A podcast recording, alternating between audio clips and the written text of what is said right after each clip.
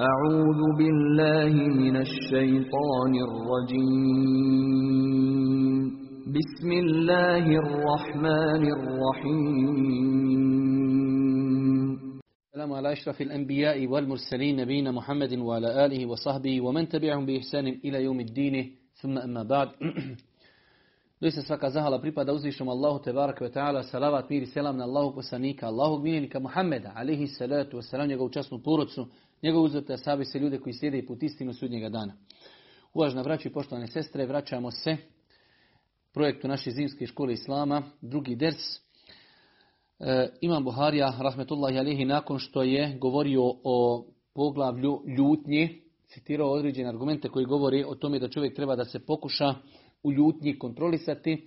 E, počinje sa novim podpoglavljem, poglavlje Babul Haja'i, poglavlje stida. E, jedno veoma interesantno, jedno veoma bitno svojstvo koje bi trebalo da krasi vjernika i vjernicu stid. Stid, da se vjernik stidi uzvišnog Allah subhanahu prvenstveno, jer je uzvišen Allah taj koji mu je podario nijamete koje čovjek uživa. Oma bikum min min Allah. Pa sve blagodati koje danas imamo i uživamo od zdravlja, od imetka, od porodice, od auta, od stana, sve drugo, sve je od uzvišenog Allaha subhanahu wa ta'ala. وَإِن تَعُدُّ نِعْمَةَ اللَّهِ لَا تُحْسُوهَا Vi kada bi pokušali prebrojati Allahove subhanahu wa ta'ala blagodati, ne možete ih prebrojati. Pa znači čovjek vjernik bi trebao prvenstveno se stidi svoga gospodara, da ga njegov gospodar vidi da radi ono što mu je zabranio. Zbog veličine i blagodati koju uzviše Allah te barek ta'ala podario svakome od nas. Nakon toga stid je svojstvo koje bi čovjek trebao da ima prema melekima koji zapisuju njegova dobra i loša djela.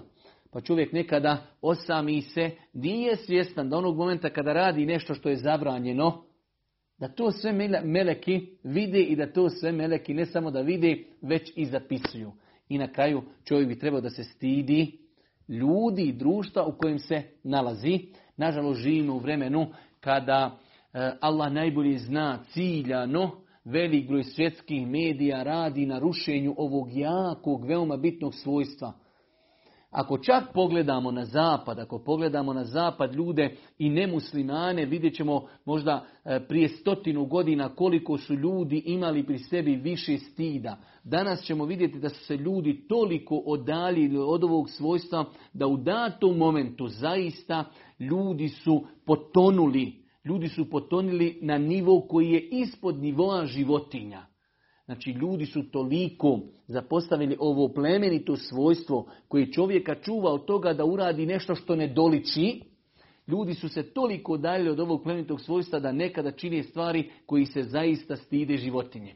Pogledajte samo dok su se ljudi e, odaljili od stida da je normalno pod navodnim znacima normalno vidjeti da djevojka i momak sjedi na ulici i e, diraju se, ljube se, što je, što je nešto što je daleko od razuma, što je daleko od razuma. Pa islam vjera koja mnogo, mnogo pažnje posvećuje stidu, poziva na stid, s druge strane e, kritikuje osobe koje su bestidne, nemoralne i tako dalje. Pa je znači ovo poglavlje kako svima nama danas potrebno kada živimo u vremenu e, filmova, serija, kada živimo u vremenu kada se djeca e, odgajaju od malih nogu da se ne stide nikoga i ne stide se ničega. Ne stide se nikoga i ne stide se ničega. Pa ćete vidjeti dječicu od 10, 11, 12, 13 godina kako se ne stide raditi neke stvari koje znači jednostavno prije 20, 30 godina bilo je nepojmljivo vidjeti dijete u tim godinama da radi određene stvari koje danas naša dječica skoro pa normalno radi. Pa je veoma bitno znači da čovjek posvjeti pažnje ovom svojstvu, da čita argumente koji ukazuju na pohvalnost stida, da čita šta su to faktori koji uzrokuju pomanjkanje stida i tako dalje. U svakom slučaju mi doista ne imamo vremena da se posvetimo ovoj tematici, može se putem interneta, youtube naći znači predavanja, kompletna predavanja koja govori samo o stidu, faktorima kako pojačati svojstvo stida, jer svojstvo stida je nešto što se može jačati. Znači može se desiti u datom momentu da čovjek prolazi u životu kroz određen period vremenski kada izgubi svojstvo stida, pa se vrati Allahu, pa se vrati pokajanju i tako dalje, samim tim i ojača njegovo svojstvo stida, pa znači čovjek treba da pazi na faktore koji jačaju svojstvo stida kod insana, a isto tako da pazi na faktore koji e, uništavaju i brišu kod čovjeka svojstvo stida. U 6117. hadisu od Imrana ibn Husayna se prenosi da je vjerovjesnik sallallahu alaihi wasallam je kazao stid donosi samo dobro. Stid donosi samo dobro. Svakako, e, naš jezik je djelimično malo i siromašan. E, u arapskom jeziku imamo dvije vrste stida, zato postoje dva različita termina, kod nas se to sve prevodi kao stid. Pa imamo stid koji je pohvalan, lijep, da se čovjek stidi uraditi nešto što je loše. To je pohvalno. Ali imamo stid da se čovjek stidi svoga dina, da se stidi žena hijjaba, da se čovjek stidi namaza, da se čovjek stidi svoga identiteta, da se čovjek stidi upitati pitanje koje mu je potrebno i korisno. Primjer radi imate ljudi koji se stide upitati pitanje vezano za džunupluk, žene se stide pitati za mjesečnicu i tako dalje. Pa možda godinama ljudi pravi prekršaje zato što ga je stid pitati. Pa je ova vrsta stida, da se čovjek stidi namaza, imena, islama, identiteta, namaza, žena da se stidi hijjaba, da se stidi čovjeku pitati pitanja, ta vrsta stida je neispravna, pokuđena i u islamu se ona zove hađel. Zove se na arapskom hađel, pokuđena vrsta stida. Ovo što kaže Allah poslanik ali se letu nam stid ne donosi stid, odnosno donosi samo dobro ili stid ne donosi ništa osim dobro, misli se na ovu prvu vrstu stida, to je pohvalni stid, stid koji će čovjeka spriječiti da uradi nešto što ne doliči, nešto što je zabranjeno. Taj stid ne može donijeti insanu ništa osim dobro.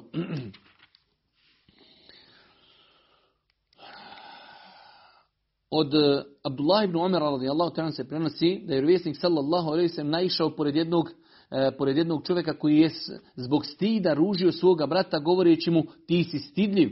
Tako da je ispalo da je htio da kaže stid ti šteti. Pa mu je Allah poslanik ali se letu sram kazao pusti ga, stid je dio imana. Nažalost, nažalost kao da vidimo našu stvarnost, danas imate roditelja koji svoju djecu kritiziraju ako su stidna. Zašto nemaš djevojku, zašto ne ideš u diskoteku, zašto ti i tako dalje. Umjesto da, da su ponosni što je njihovo dijete stidno, što nije nemoralno, zato što ne konzumira javno e, narkotike i drogu i to, njega roditelji kritikuju zašto si stidan. Pa Allah poslanik ali se leto nam vidio čovjeka koji kritizira drugog zbog stida, kao stiti šteti, kako si stidan i tako dalje. Pa mu Allah poslanik ali se letu selam kaže da'hu fa innal haja'a minal imani. Pusti čovjeka, doista je stid, dio imana. Kada se čovjek stidi, to pokazuje da vjeruje u Allah subhanahu wa ta'ala, stidi se svoga gospodara, vjeruje u meleke, vjeruje da će polagati račune na sudnjem danu, stidi se ljudi koji ga okružuju i tako dalje. Pa je znači e, ovo svojstvo stida dio imana, dio imana. Nakon toga e, hadis Ebu Sa'ida radijallahu ta'ala da je Allah poslanik alaihi salatu wasalam bio stidljiviji od djevice u svom zastrtom dijelu kuće. Allah poslanik alaihi salatu wasalam, iako je to bio veliki muđahid, veliki borac, veliki pobožnjak, u svemu tome uzvišeni Allah subhanahu wa ta'ala učinio je Allah poslanik alaihi salatu wasalam da je bio izrazito stidan. Čak do te mjeri da su navodili primjer, znači to je nekada bilo i kod nas, i kod Arapa, znači primjer stida je bila djevojka koja se još nije udala. Djevojka koja je malo izlazila iz svoje kuće. Djevojka koja je imala posebno odaju u kući u kojoj je ona boravila, znači i stida. Pa kažu Allah poslanik je bio više stidan nego djevojka koja se još nije udala. Pogledajte kakav, kakav opis je imao Allah poslanik alihi salatu wasalam da je bio više stidan nego što je bila stidna djevojka koja se još nije udala. Jedne prilike Allah poslanik ali se letu selam ležao je, a njegovo znači stegno, dio stegna njegovog je bio otkriven, pa je ušao u kuću Ebu Bekr, Boži poslanik je i dalje ostao da leži u tom stanju, pa je ušao Omer, on je ostao da leži u tom stanju. Kada je ušao Osman radi Allahu ta'ala anhu, zet Božijeg poslanika, Allah poslanik pokrio je svoju nogu. Tako insan kada jednostavno vidi određenu osobu, jednostavno određene stvari pokuša da, hajde da kažemo, prikrije, nadomjesti iz respekta prema toj osobi. Pa su pitali Božijeg poslanika, ali se leto sam pa kaže, za da se ne stidim čovjeka kojeg se stide meleki. Pa znači Allah poslanik ali se letu selam e, imao je svojstvo stida do te mjere da je znači bio spreman da pred ljudima pokrije svoje stegno, svoje koljeno, koljeno i stida prema tim ljudima. Nakon toga pod poglavlje Iza lem testehi fesna ma šit. Ako se ne stidiš, čini šta hoćeš. To je naslov pod poglavlja, a ujedno je su to riječi Božih poslanika, alaihi salatu wasalam, od e, Ebu Mes'uda radijallahu ta'ala se prenosi da je Allah poslanik alaihi salatu wasalam kazao u ono što je svijet od ranijeg vjerovjesništva zapamtio spadaju riječi ako te nije stid, čini šta želiš. Kaže Allah poslanik alaihi salatu wasalam od stvari koje znači se prenosi s koljena na koljeno od prijašnjih ljudi. Inne mimma edrake nasu min kelamin nubuvatil ula. Od ono, u ono što je svijet od ranijeg vjerovjesništva zapamtio spadaju riječi ako te nije stid, čini šta hoćeš. Znači, svojstvo svih vjerovjesnika jeste bilo da su pozivali stidu.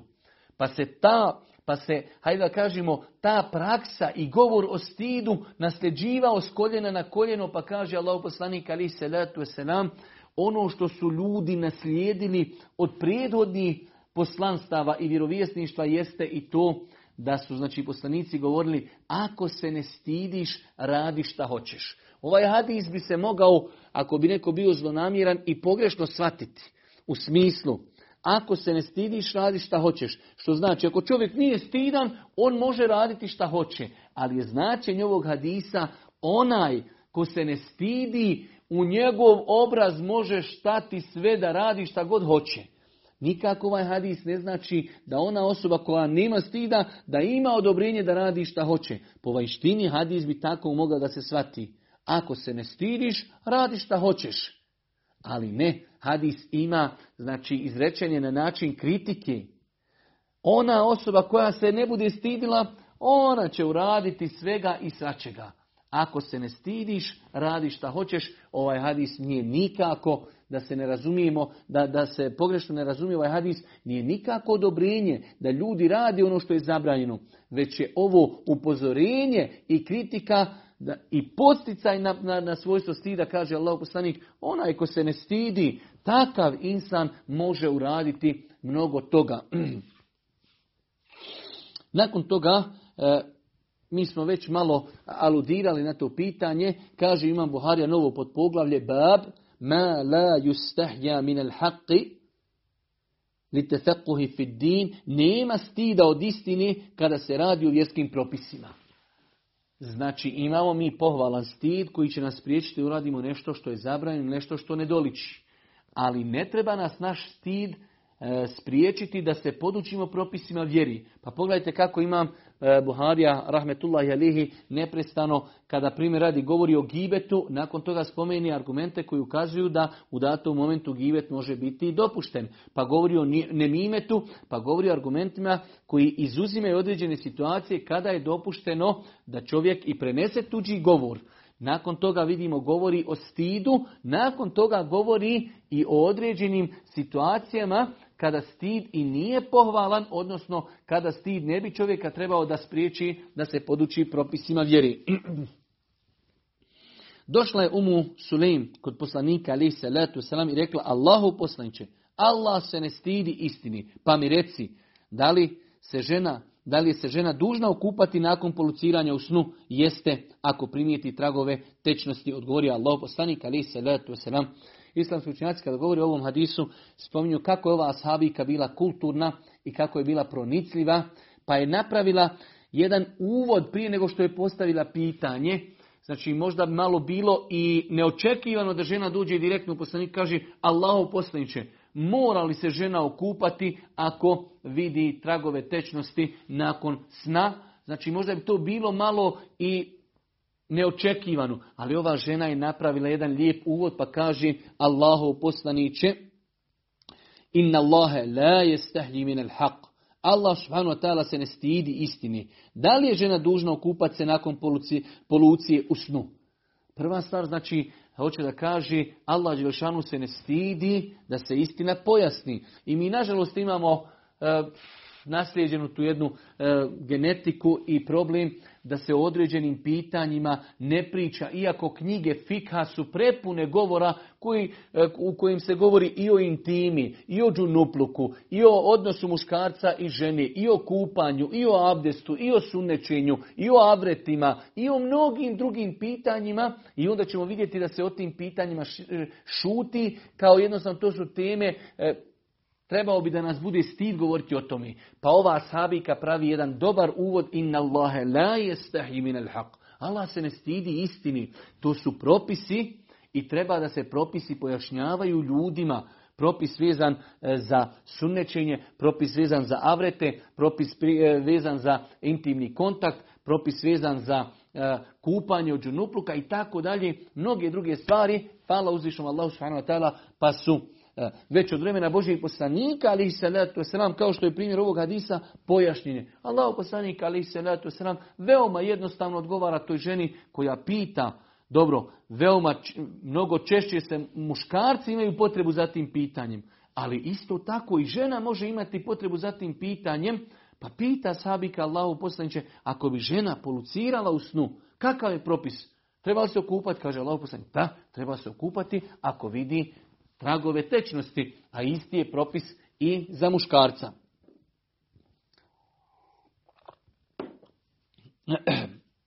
Nakon toga Imam Buharija e, citira jedan drugi hadis koji opet e, indirektno ukazuje e, na poglavlje stida u podučavanju. Kaže se od Abdullah ibn Omara radijallahu ta'ala vjerovjesnik sallallahu alejhi ve sellem kazao je: Vjernik je poput zelenog drveta s kojeg niti spada lišće niti ogoljeva. Pa su ljudi počeli pogađati koje je to drvo. To je to, to je to drvo, počeli su da nagađaju ashabi. To je palma, to je palma, ali sam bio dječak pa sam se postidio, to je palma, rekao je. E, u svakom slučaju, e, Imam Buharija je ovaj hadis ovdje spomenuo u jednom, hajde da kažemo, sažetom, sažetoj verziji. Znači, Allah poslanik ali se letu sam sjedio jedne prilike sa ashabima, pa im je postavio pitanje, znači, koje je to drvo koje ima takva i takva svojstva. Pa kaže, Abdullah ibn Omer prenosi taj događaj i to, e, e, to što se desilo, pa su sahabi počeli da pogađaju, znači kao odgovor na ono što je pitao Boži poslanik. Kaže Abdullah ibn Omer radijallahu ta'ala ja palo mi je na pamet, asociralo me je da je to palma da je odgovor na pitanje Božih poslanika palma, ali kaže, kada sam htio progovoriti, kad sam htio progovoriti, vidio sam da je tu Ebu Bekr, da je tu Omer, moj babo, starija sahabi, pa sam prešutio, pa je poslanik odgovorio i rekao, to je palma.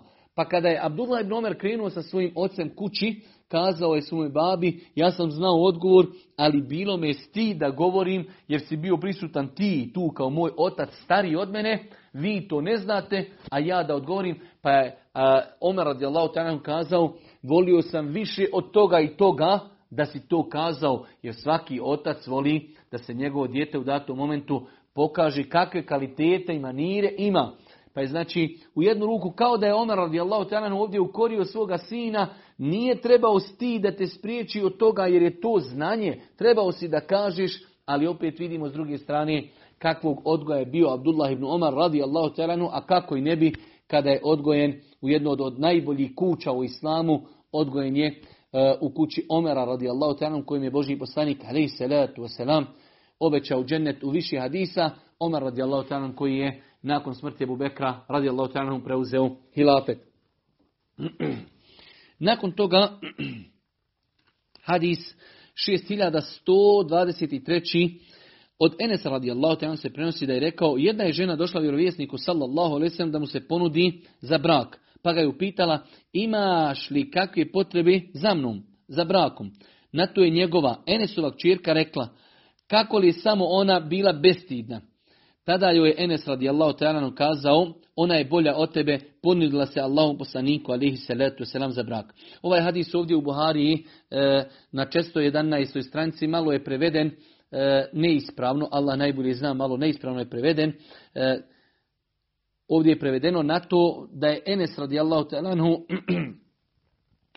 spomenuo da je Boži poslanik rekao ovoj ženi kao ona je bolja od tebe, ali su ovo riječi Enesa radijallahu ta'ala. U, osnovi e, o čemu se radi u ovom hadisu, Enes radijallahu ta'ala prenosio je poznati onaj hadis e, koji je zabilježen e, u dužoj verziji, da je jedna od asabiki došla Božijem poslaniku, ali salatu wasalam, iz respekta, iz počas prema Božijem poslaniku i želje da ona bude njegova supruga, jer u to vrijeme nije mogla biti veća poča za neku ženu nego da bude supruga Božijem poslaniku alihi salatu veselam.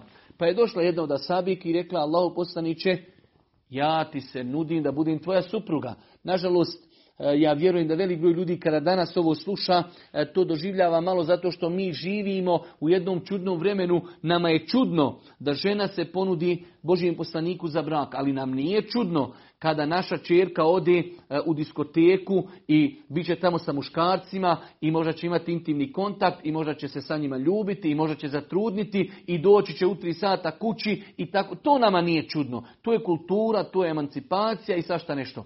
A kada kažemo došla je ashabika da se ponudi za brak najboljem insanu na planeti, to je za nas čudno. Ili kao što je e, bila praksa prijašnjih poslanika i kao što je bila praksa i ashaba, da znači čovjek ako ima lijepu moralnu čerku, e, vidi e, lijepog moralnog insana, da predloži tom insanu da se oženi sa njegovom čerkom. Svakako to ne znači prodaja ženi, već da mu predloži da se upoznaju, pa da je oženi. Znači to u islamu nima, e, znači nije nikakav, nije nikakva sramota i nije nikakav problem. Za razliku od nas u kojem živimo danas, kada se to smatra velika sramota, kada bi došao neki čovjek i kazao nekom mladiću, ja imam čerku, e, bili se ti oženio sa mojom čerkom, to bi svi tumačili, njegovu čerku neće niko, e, pa onda on želi da je nekome kao utrpa, tako bi se to danas tumačilo, ali znači u normalnim situacijama je normalno da otac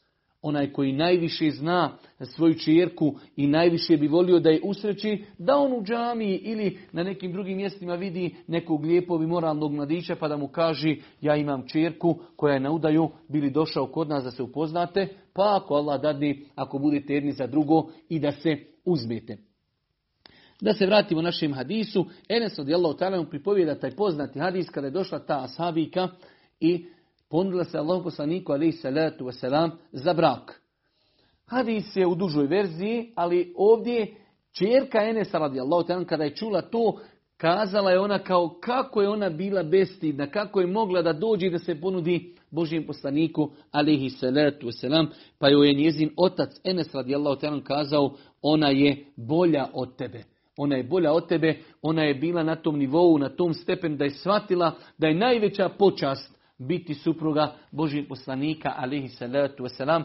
Pa znači u ovom hadisu vidimo e, ispravno razumijevanje pitanja stida e, od Enesa radijallahu ta'ala koji je svoju čerci pojasnio joj da to nije pokuđen stid, da je ta žena toliko bila moralna, toliko je znači bila vjernica da je došla, ponudila se Božijem poslaniku, alihi salatu wasalam, e, da sa njom stupi u brak. Nakon toga,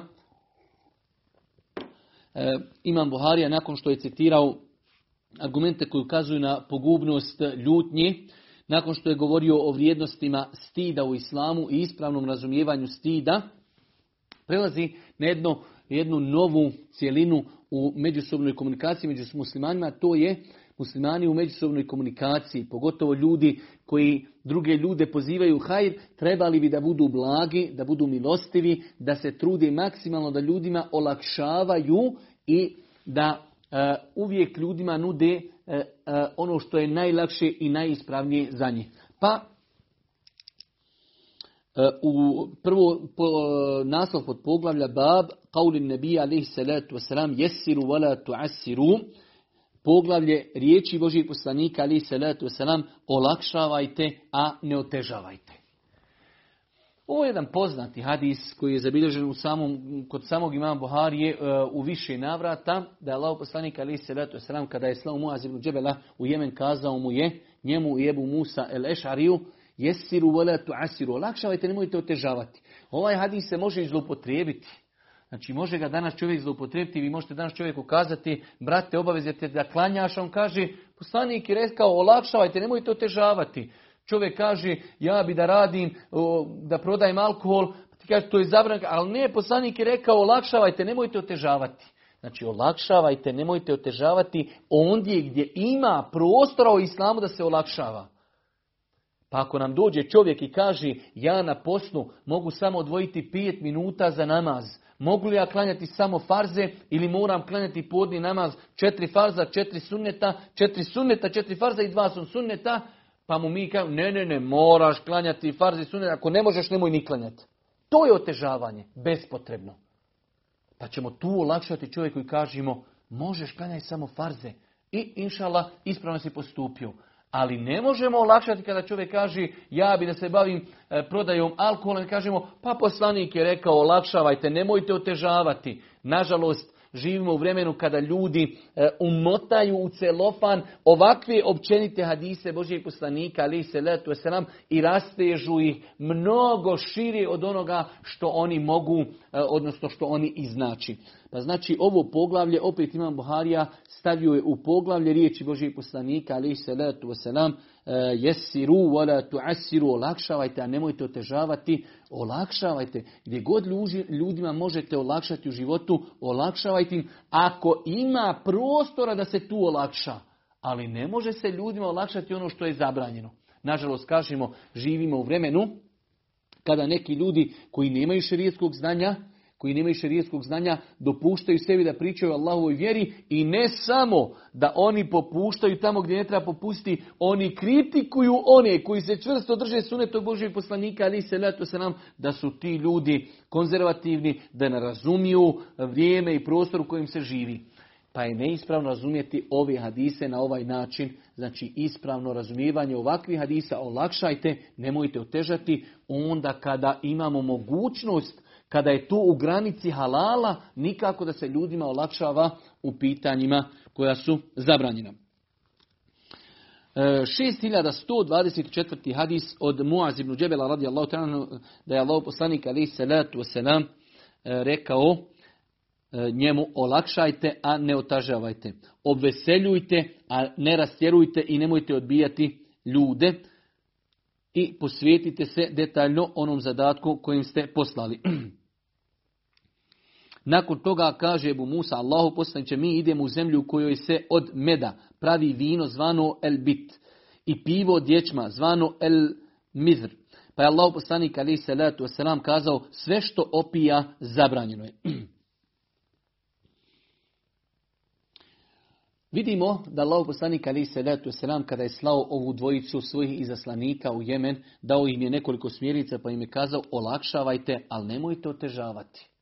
Znači, pokušajte da vaša misija bude olakšavanje ljudima, a ne otežavanje. Obveseljujte, donosite ljudima radosne vijesti, obradujte ih džennetom, obradujte oprostom grijeha i tako dalje. Neka vaša misija bude obveseljavanje ljudi, donosite ljudima radosne vijesti. Uzvišeni Allah nas je počastio Kur'anom, poslao nas poslanikom, onaj ko bude robovao Allahu, obavljao namaze, Allah će mu prostiti grijehe, znači da to bude čovjekova e, čovjekov metod pozivanja ljudi da ljudima olakšava, ne otežava, da ih obveseljuje, a ne da ih razgoni i da ih znači odbija. Tada Ebu Musa radijallahu ta'ala kaže Allah poslaniče mi idemo u zemlju u kojoj se od meda pravi vino, e, vino koji se zove bita. I idemo u zemlju gdje se pravi od ječma. Zove se pivo koje se zove el mizru. Allah poslanik ali salatu wasalam je kazao sve što opija je haram. Ovdje ovaj hadis nam najbolje pokazuje da Allah poslanik ali salatu wasalam one stvari koje su jasno haram, Zašto ovdje Allah poslanik nije rekao, pa dobro, rekao sam, olakšavajte, brate, to vidite tamo gdje se od meda i od ječma pravi ta opojna pića, pa olakšavaj, nemojte se to ljudima zabranjivati. Ne, Allah poslanik ali se letu se ostaje na principima Islama i postavi jedno veliko univerzalno pravilo, sve što opija, to je zabranjeno. Pa znači i, i samo konzumiranje droge koja opija čovjeka i to je haram. Zato što potpada pod ovo veliko pravilo. Svaka vrsta alkohola možemo zvati alkohol kako hoćemo. Da li je to viski, da li je to nešto drugo. Opija li, opija. Onda je to haram i zabranjeno. Pa vidimo da Allah poslanik ali se nam baš ono što smo spomenuli. Znači ipak granice Islama ostaju. Ono što je zabranjeno, zabranjeno. Nije rekao njima pa dobro idete tamo, recite ljudima da to može. Ne, ono što je zabranjeno, zabranjeno, ali neka vaš metod, vaš princip pozivanja ljudi bude pokušajte uvijek ljudima olakšati ako postoji prostor. Jer vidjet ćemo, poslije kada govori o Božijem poslaniku, ali se sam kažu, opisuju ga, kada bi god mogao odabrati između dvije stvari, odabirao bi lakšu ali kaže pod uvjetom da nije ni jedna haram. Ako bi jedna od te dvije stvari bila zabranjena haram, Boži poslanik bi bio najdalji od svega toga. Pa znači ispravno razumijevanje hadisa u kojima stoji da je Boži poslanik uzimao lakše stvari onda kada su oba dvije stvari dozvoljene. Imamo dvije stvari, jedna je lagana, jedna je malo teža, ali su oba dvije halal, poslanik bi uvijek uzimao lakšu. Ali kada su dopuštene, ako je u pitanju haram, Allah poslanik ali se letu se nam bio je daleko od harama.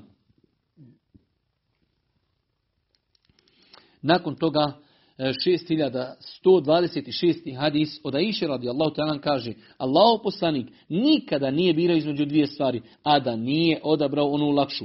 Osim ako je to bio grijeh, ako je to bio grijeh, onda ga se najviše od svih klonu. Jasna formula u kojoj je išla, Allah ta'ala kaže, Allah poslanik ali se selam, kada bi imao priliku da bira, birao bi lakši.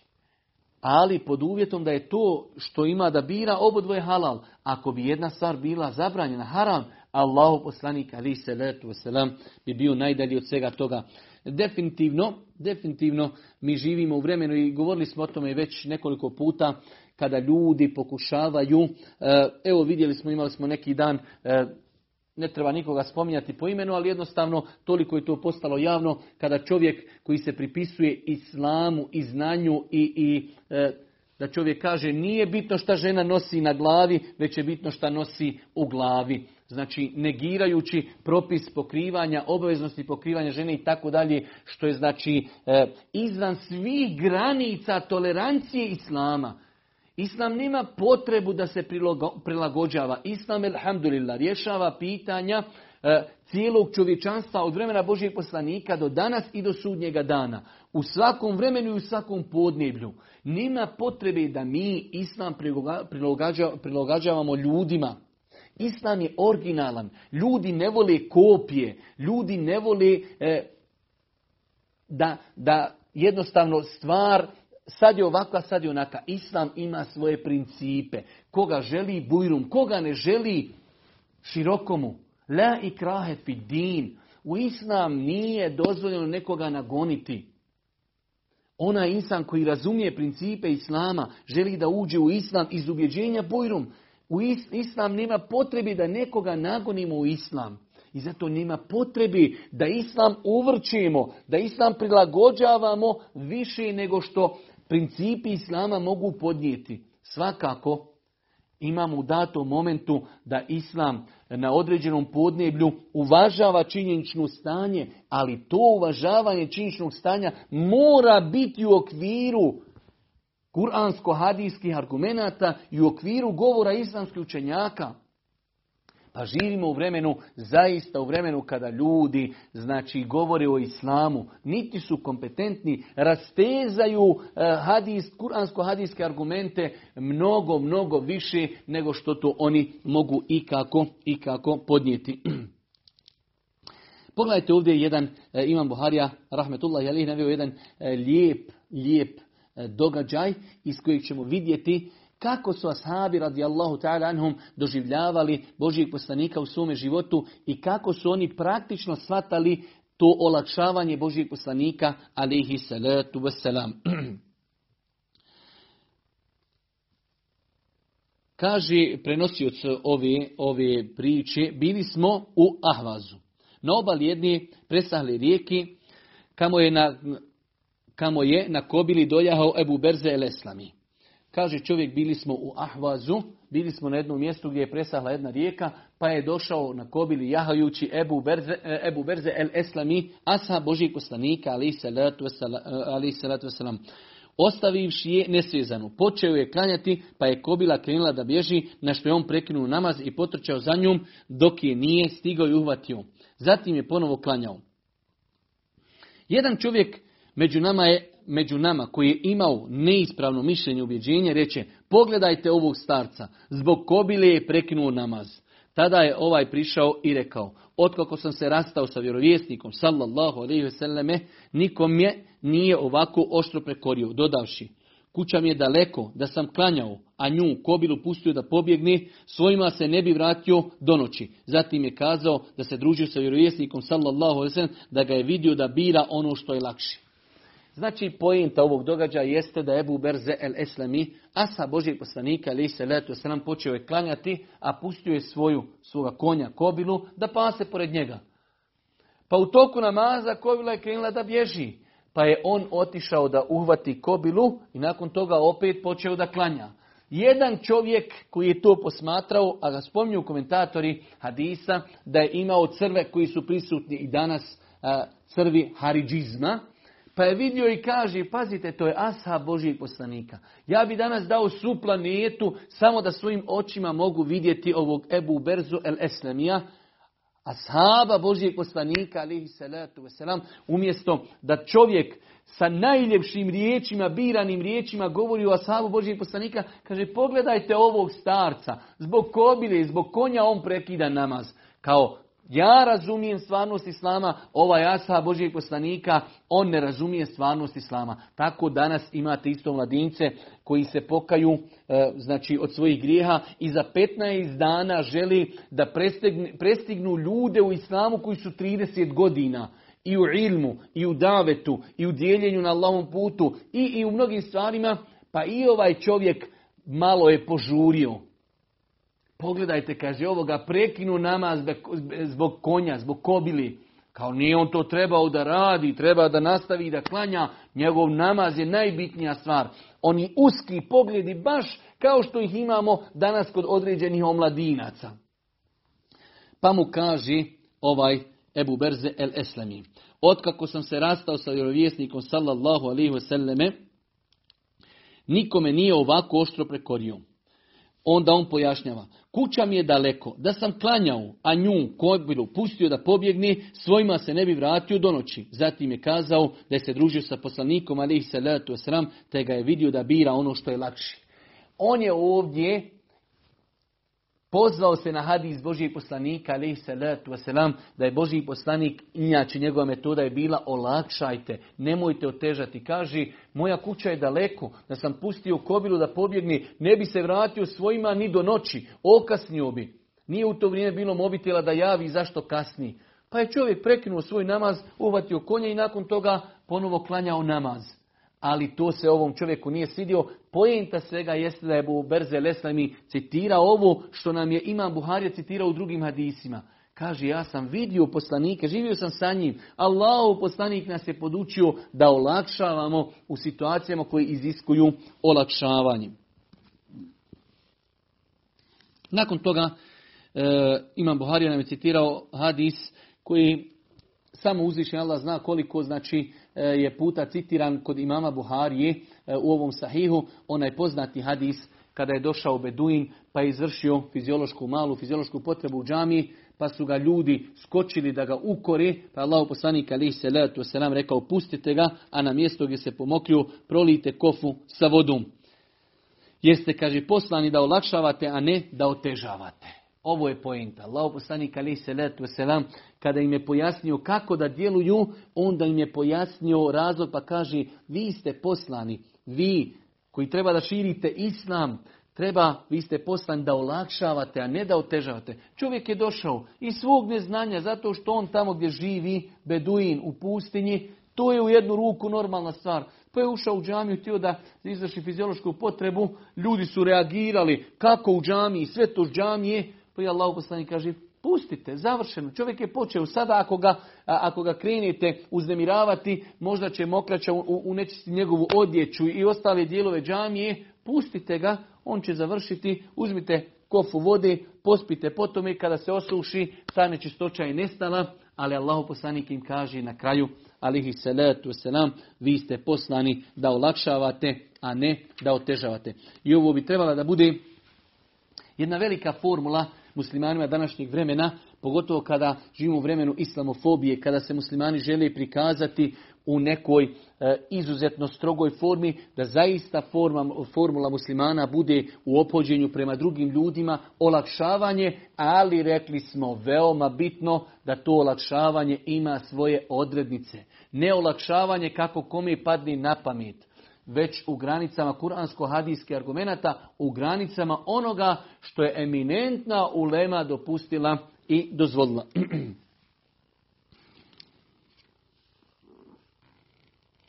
Nakon toga Imam Buharija, rahmetullahi alihi, e, počinje s jednim novim, e, s jednim novim poglavljem, e, interesantno i lijepo poglavlje, Bab el mudaratu ma'an nas, ljubaznost prema ljudima. Ova riječ mudarat je možda veoma je teško prevesti. Znači ovdje su prevodioci, ne znamo ko je prevodio, preveli da je to ljubaznost, ali riječ mudarat ima jedno šire značenje od same riječi ljubaznost, znači E, pronicljivost, da čovjek jednostavno u datom momentu bude spreman e, i da se prilagodi vremenu i prostoru, znači e, da bude spreman zbog mudrosti i potrebi da se nekada jednostavno ponaša onako kako iziskuje mjesto i prilika, svakako opet u granicama, u granicama Islama. Ovdje imam Buharija ponovo citirao onaj hadis kada je čovjek tražio da uđe kod Allahog poslanika ali se letu wasalam, pa je Allahog poslanik ali se letu wasalam kazao e, pustite ga, ali doista je on, e, doista je on e, loš insan i loš potomak tog i tog plemena. Pa opet kada je ušao Allah poslanik ali se letu wasalam, toga nije spriječilo da se prema njemu blago i lijepo opodi. To su ti, taj termin mudarat. Znači, jednost, iako taj insan je loš, opet Allah poslanik ali se letu selam prema njemu je bio ljubazan, pa ga je Iša upitala, o tome pa Allah poslanik ali se letu selam pojasnio i kazao, kod Allaha je najgori onaj čovjek kojeg drugi napusti ili ga drugi e, napusti bojeći se njegove neprijatnosti, bojeći se njegovog zla. Pa je Allah poslanik alaih salatu wasalam ovdje kazao da su najgori ljudi kod Allaha oni ljudi koje drugi narodi i drugi ljudi izbjegavaju bojeći se njihovog zla. Pa bi insan trebao da se maksimalno trudi. Ne daj Bože da bude od takvih ljudi da ga ljudi izbjegavaju zato što se boje. Ne daj Bože da im on nešto naudi. Ali je pojenta, e, imam Buharija, rahmetullahi alihi, citirao ovdje, citirao ovdje ovaj hadis zbog E, te ljubaznosti Allahog poslanika alihi salatu wasalam prema ovom čovjeku, iako je prije nego što je taj čovjek ušao, Allahog poslanika spomenuo, znači u negativnom kontekstu. Nakon toga jedno novo e, podpoglavlje u poglavlju etike, Bab la yuldagul mu'min min džuhrin marratini. Rekli smo da imam Buharija dosta puta u poglavljima stavlja E, naslov pod poglavlja riječi Božih poslanika, a nekada su to kuranski ajeti ili dio kuranskog ajeta. Ovo poglavlje kaže Imam Buharija, vjernik ne smije dozvoliti da iz iste rupe bude u jedan, dva puta. Ovo je jedan hadis koji doista, doista nosi u sebi veliku, veliku pouku i poruku, a to je da musliman, ako mu se desi da da je imao neko loše iskustvo sa nekim ili sa nečim, ne bi trebao sebi dozvoliti da mu se ponovi ista greška više puta. Mi konkretno, ovo sad konkretno govorim za nas bošnjake, muslimane u Bosni i Hercegovini, kamo sreće da smo živjeli po ovom hadisu, ne bismo doživjeli ovih 10 ili 11 genocida koji smo doživjeli. Ako nam je se desio jedan genocid i ako smo jednom e, bespravno pobijeni i poklani i protjerani i žene silovane, to se moglo desiti jednom, nikako dva put. Ali evo, mi ne živeći po tom hadisu, ponavlja nam se genocid 10-11 puta i svaki puta hiljede i stotine hiljada ljudi i pobijeni i protjerani i tako dalje, ne živeći po islamu, da smo živjeli po islamu, da smo živjeli samo po jednom hadisu Allahu poslanika ali salatu wasalam, ne bi nam se desilo ono što nam se dešava i nažalost samo uzvišeni Allah subhanahu zna da li nam se ponovo može desiti, zato što velik broj ljudi zaboravio je ono što nam se desilo u zadnjem genocidu, u zadnjem ratu od 92. do 95. Tako da ovo je jedan veliki hadis koji bi svaki bošnjak trebao da napiše sebi iznad vrata. Ne može vjernik dopustiti sebi da ga zmija ujede dva puta iz iste rupe ili da bude ujeden iz iste rupe dva puta. Mi smo nažalost iz iste rupe ujedani više od deset puta i to svaki put žestoko ujedeni. Pa znači čovjek vjernik bi trebao da bude pametan, pronicljiv, da se okoristi od onoga što se dešava oko njega. Može mu se desiti da jednom pogriješi, ali ne može mu se desiti da dva puta pogriješi, a da ne govorim što se nama dešava da nam se ponavlja historija desetine puta. Znači, ovaj hadis nam bilježi ima Buharija, 6133. hadis od Ebu Huriri, Allahu poslanik alaihi salatu wasalam je kazao vjernik ne smije dozvoliti da dva puta bude ujeden iz iste rupe. Vjernik ne smije dozvoliti. Vjerniku se to neće desiti. Zašto? Ako je pravi vjernik, ako vjeruje u Allaha, ako slijedi smjernice, ako mu se već nešto desilo jednom, neće sebi dozvoliti dva puta istu grešku. Pa vjernik bi trebao da pazi na sebe, svoj život, svoje postupke, da pazi na ono što se dešava oko njega, da ne bude naivan, da bude pronicljiv, da bude pametan, da bude spreman, da ne dopusti da bude ujeden iz iste rupe dva puta. Nakon toga, e, rekli smo, zaista imam Buharija u ovom e, poglavlju etike toliko, toliko korisni i lijepi pod poglavlja nam je spomenuo. E, evo samo sada ovo zadnje poglavlje u kojem smo, pod poglavlje u kojem smo govorili, e, znači koliko nas samo postići da vjernik musliman bude oprezan, da bude pažljiv, da mu se greške u životu ne ponavljaju. Nakon toga, Imam Buharija rahmetullahi alihi i mi ćemo inšala vizna i time otprilike i završiti večerašnje druženje. Na šta gost ima pravo?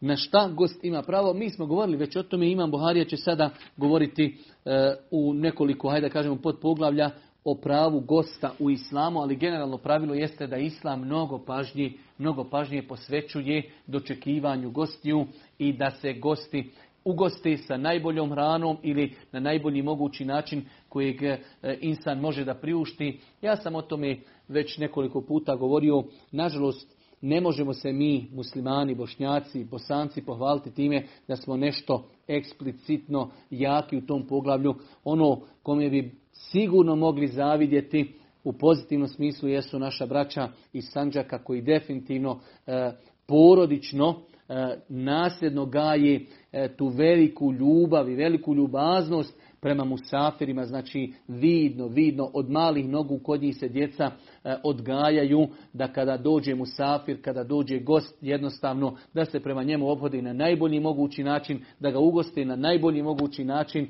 Nažalost, e, u nas u Bosni to nije tako, ali treba govoriti o tom i treba se popravljati e, i ono što je znači loše treba izbjegavati. Kaže Abdullah ibn Amr radijallahu ta'ala, vidjet ćete ovaj hadis, znači samo sa jednom skoro riječu govori o poglavlju koji nama treba. Iako postoje drugi, mnogo direktni hadisi, ali rekli smo to je pronicljivost imama Buharije, radi rahmetullahi alihi, koji cijeli hadis, jedan velik hadis, koji nosi u sebi mnoge koristi, samo zbog jedne riječi citira u ovom poglavlju. Kaže Abdullah ibn Amr, radijallahu ta'ala, došao mi Allah poslanik alihi salatu sallam i upitao me da li je tačno što je čuo da noć ili noći provodimo u ibadetu, a dane u postu. Pa sam rekao da je tačno. Vidite, Allah poslanik ali se letu nam čuo je za Abdullaha ibn Amra radijallahu ta'ala anhu da se o njemu priča da po dani postija na veće klanja. Pa nije došao poslanik odma da ga kritikuje. Kod nas je to osnova. ja po cijeli dan imam problema na ovoj plastičnoj kutiji gdje ljudi ne znaju o tebi ništa. Ne znaju ni kosi, ni šta si, iz druge države, sa drugog kontinenta i odma ide psovka, kritika. Iznose se konstatacije, a čovjek o tebi ne zna ništa. Da čovjek upita, pa mu ti odgovoriš, pa te nakon toga kritikuje, to je u jednu ruku normalno. Ali čovjek te kritikuje samo što mu se možda tvoja brada nije svidjela ili nešto drugo, nelogično. Pa Allah poslanik nas uči jednom velikom principu. Dolazi Toma Savo i kaže, je li tačno? Čuo sam o tebi pričaju da ti cijeli dan postiš, a navečer klanjaš. Kaže, jest Allahu poslanići. Tada je Allah poslanik rekao, nemoj to više činiti, nego i ustaj i spavaj. Misli se na, na noć. I posti i mrsi, znači prekidaj post. Jer ti imaš obavezu i prema svome tijelu, i prema svojim očima, i prema svojim gostima, i prema svojoj ženi. Ovo je pojenta, iako je hadis malo duži, vidjet ćemo, ćemo ga i, i pročitati do kraja, ali Allah poslanik ali se letu selamu kaže nekada malo posti, a nekada malo i e, ne posti.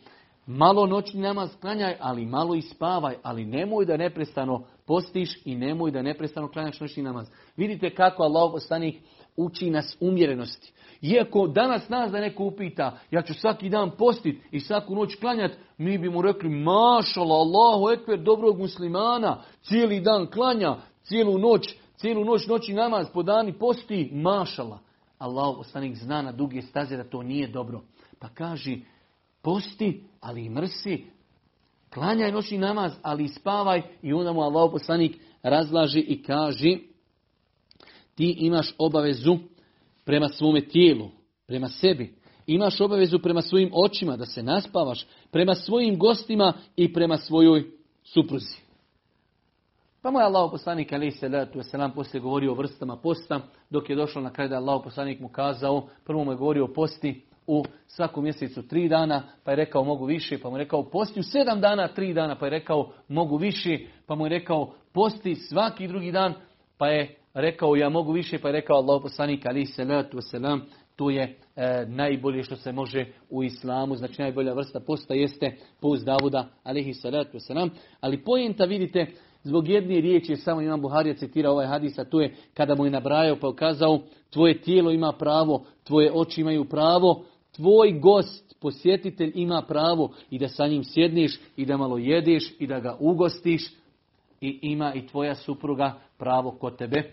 E, mi ćemo se ovdje zaustaviti. E, ovaj hadis doista nosi u sebi mnogo koristi. Imam Buharija ga je citirao samo zbog ove riječi da čovjek treba da pazi u islamu pravo gosta, znači je veliko pravo. Subhaneke Allahumma bihamdike, ešhedu in la ilaha illa anta ve etubu ilik. سبيل الدموع سبيل مريح تنهد يا صاحي كي تستريح وغص الدعاء الخفي الصريح يسعك